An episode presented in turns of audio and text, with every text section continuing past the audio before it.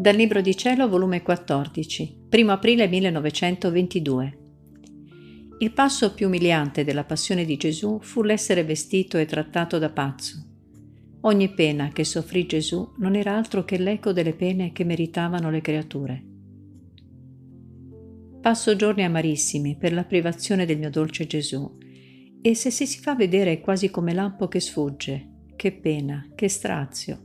La mia mente era funestata dal pensiero che non sarebbe più ritornata la mia vita, il mio tutto.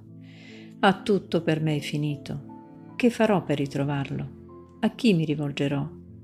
Ah, che nessuno si muove a pietà di me. E mentre ciò ed altro pensavo, il mio amabile Gesù è venuto e mi ha detto: «Povera figlia mia, povera figlia mia, quanto soffri!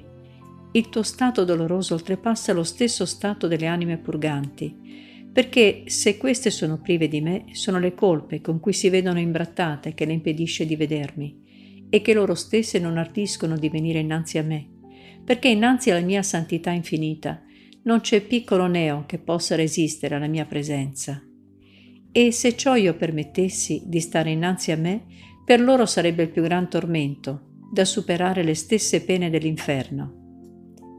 La più gran tortura che potrei dare a un'anima sarebbe tenerla macchiata innanzi a me. Ed io, per non torturarla maggiormente, la lascio prima purgare e poi l'ammetto alla mia presenza. Ma tra me e la piccola figlia del mio volere non sono le colpe che mi impediscono di farmi vedere, è la mia giustizia che si frappone tra me e lei. Perciò la tua pena di non vedermi supera qualunque pena. Povera figlia, coraggio, ti è toccata la mia stessa sorte. Come son terribili le pene della giustizia, e posso farne parte a chi vive nella mia volontà, perché ci vuole una forza divina per sostenerle. Ma non temere, ritornerò subito secondo il solito. Lascia che i raggi della giustizia tocchino le creature. Anche la mia giustizia deve fare il suo corso, né tutta potrai tu sostenerla. E poi sarò da te come prima. Ma con ciò non ti lascio, lo so anch'io che non puoi stare senza di me, perciò starò nel fondo del tuo cuore e peroreremo insieme. Onde poi ho seguito le ore della passione e seguivo il mio dolce Gesù nell'atto quando fu vestito e trattato da pazzo.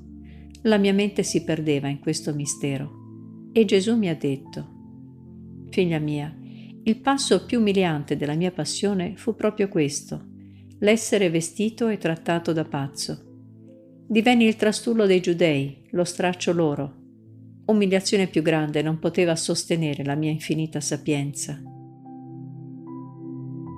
Eppure era necessario che io, figlio d'un Dio, soffrissi questa pena. L'uomo peccando diventa pazzo, pazzia più grande non può darsi. E da re qual è diventa schiavo e trastullo di vilissime passioni che lo tiranneggiano e più che pazzo lo incatenano al loro bellagio, gettandolo nel fango e coprendolo delle cose più sporche. Oh, che gran pazzia è il peccato! In questo stato l'uomo mai poteva essere ammesso innanzi alla maestà suprema. Perciò volli io sostenere questa pena così umiliante, per impetrare all'uomo che uscisse da questo stato di pazzia, offrendomi io al mio celeste Padre a sostenere le pene che meritava la loro pazzia. Ogni pena che soffrì nella mia passione non era altro che l'eco delle pene che meritavano le creature. Quell'eco rimbombava su di me e mi sottoponeva a pene, a scherni, a derisioni, a beffe e a tutti i tormenti.